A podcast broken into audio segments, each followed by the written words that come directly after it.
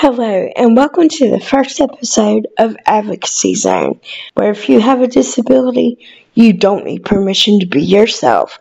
I'm your host, Cheryl Powell, and today we're going to talk about a topic that's close to my heart and fundamental to the disability rights movement self determination for people with disabilities. Self determination.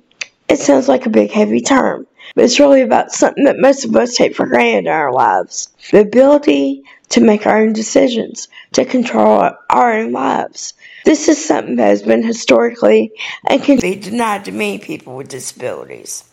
Today, I aim to shed light on this issue, to discuss the importance of self determination and how we, as a society, can better encourage and support it.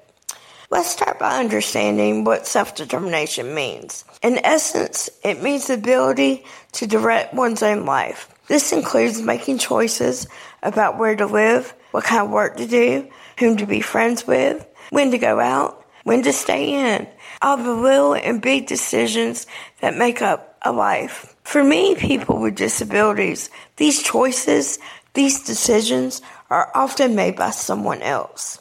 This can lead to feelings of disempowerment, frustration, and a life that doesn't truly feel like one's own. The fight for self determination among people with disabilities is not just about gaining independence, but it's also about challenging societal perceptions and systematic barriers.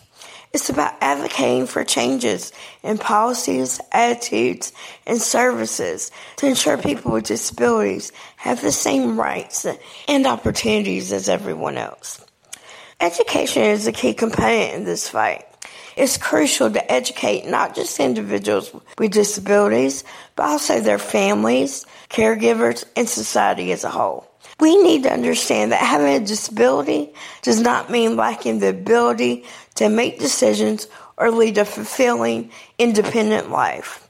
Supporting self determination also means providing opportunities for people with disabilities to develop skills they need to make informed decisions.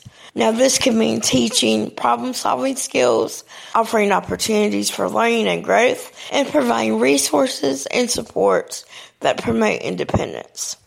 At the end of the day, self determination for people with disabilities is about recognizing and respecting their autonomy, their capacity to decide for themselves, and their absolute right to live their own lives. As I wrap up today, I want to challenge each of us to consider how we can support self determination for people with disabilities in our own lives.